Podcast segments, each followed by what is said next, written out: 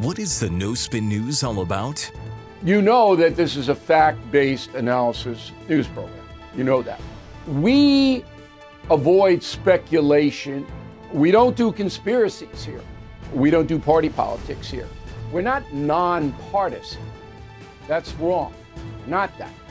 Okay, we are advocates for a stronger America and a more just society. We don't believe in communism. We don't believe in socialism. We don't believe in nihilism. We don't believe in the progressive woke culture. We think it is un American. We don't support that. So you should know what we are, and it would then crystallize what we do.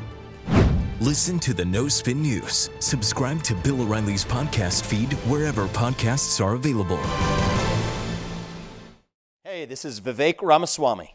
The media has systematically lied to you. The Hunter Biden laptop story, the origin of COVID 19, the Trump Russia collusion hoax, or how your money's being spent in Ukraine. Enough already with the lies. No more lies, hard truths only. That's what the Truth Podcast is all about. It's not standard conservative talking points. If you want that, go somewhere else. But if you want the hard truth delivered to you in a way that challenges you and will challenge me intellectually, you're not going to find anything like this on the internet. Subscribe to the Truth Podcast today on Apple, Spotify, or wherever you get your podcasts. Good morning. Welcome to the morning motivation. Today it's the afternoon motivation. Sorry about that. I'll explain why in a second. But this is brought to you by Patriot Gold Group and the Public Square app. So I'm in Lubbock, Texas. Today I'm speaking at a pro life pregnancy center fundraiser here in Lubbock. So yesterday, excuse me, was a uh, bizarre travel day, and I didn't plan ahead well, and uh, didn't record this. But here we are right now, better late than never. Talking about war this week. I have two thoughts I want to share with you today. There's two kinds of war, I suppose. Perhaps you could put it into more categories, but there's two offensive and defensive. James 4 What causes fights and quarrels among you? Don't they come from your desires that battle within you? You desire, but you do not have, so you kill. You covet, but you cannot get what you want, so you quarrel and fight. That's an offensive war or battle or quarrel or argument. It all comes from sin. But that's the offensive posture. But then you have a, a defensive posture. And the goal here is to restore peace. How can, how can war restore peace? Well, it's, it's not about revenge, it's not about vengeance.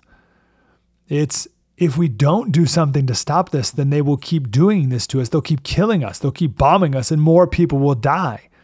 A couple times in scripture, 1 Samuel 18 17 and 1 Samuel 25 28, uh, scriptures talk about the battles of the Lord.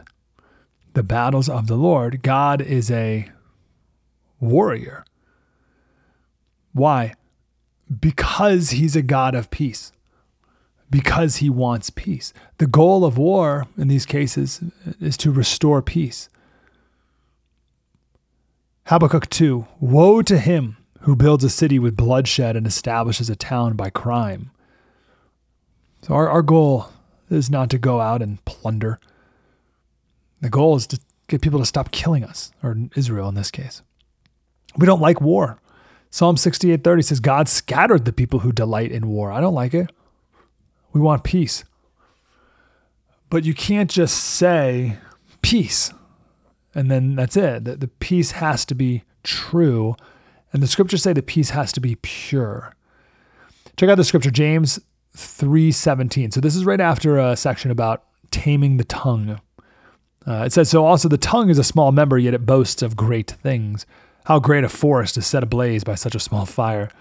And the tongue is a fire, a world of unrighteousness.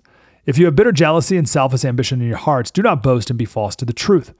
This is not the wisdom that comes down from above, but is earthly, unspiritual, demonic. For where jealousy and selfish ambition exist, there will be disorder and every vile practice. Here it is. But the wisdom from above is first pure.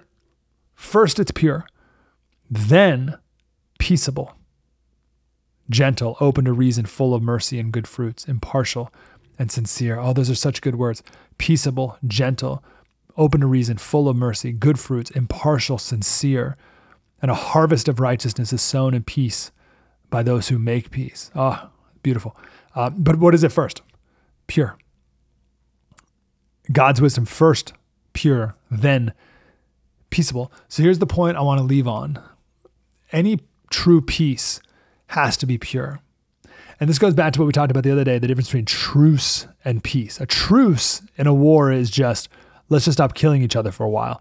But that's not real peace. Peace is a, a reconciliation. Peace, peace is not the absence of war, peace is the presence of righteousness. Israel and Hamas had a truce of sorts. They didn't have peace. America and Japan has peace. See the difference? So there's two sides here, if you will. It could be two sides of a war, it could be two people. And if one or both don't see their sin, then they haven't brought it to God and haven't made it pure. So there can't be real peace. There could be a truce, maybe, but not peace. You can't have a peace that ignores purity. Hebrews 12:14 Follow peace with all men and holiness. Follow peace with all men and holiness. So you can't divorce peace from holiness, you can't divorce peace from purity, you can't divorce peace from righteousness. Psalm 18:10 says righteousness and peace have kissed each other. It's not peace at all costs. It's not peace as a result of putting your head in the sand. It's not peace at the cost of getting beat up all the time. Oh, and I'm not going to defend myself in the name of peace.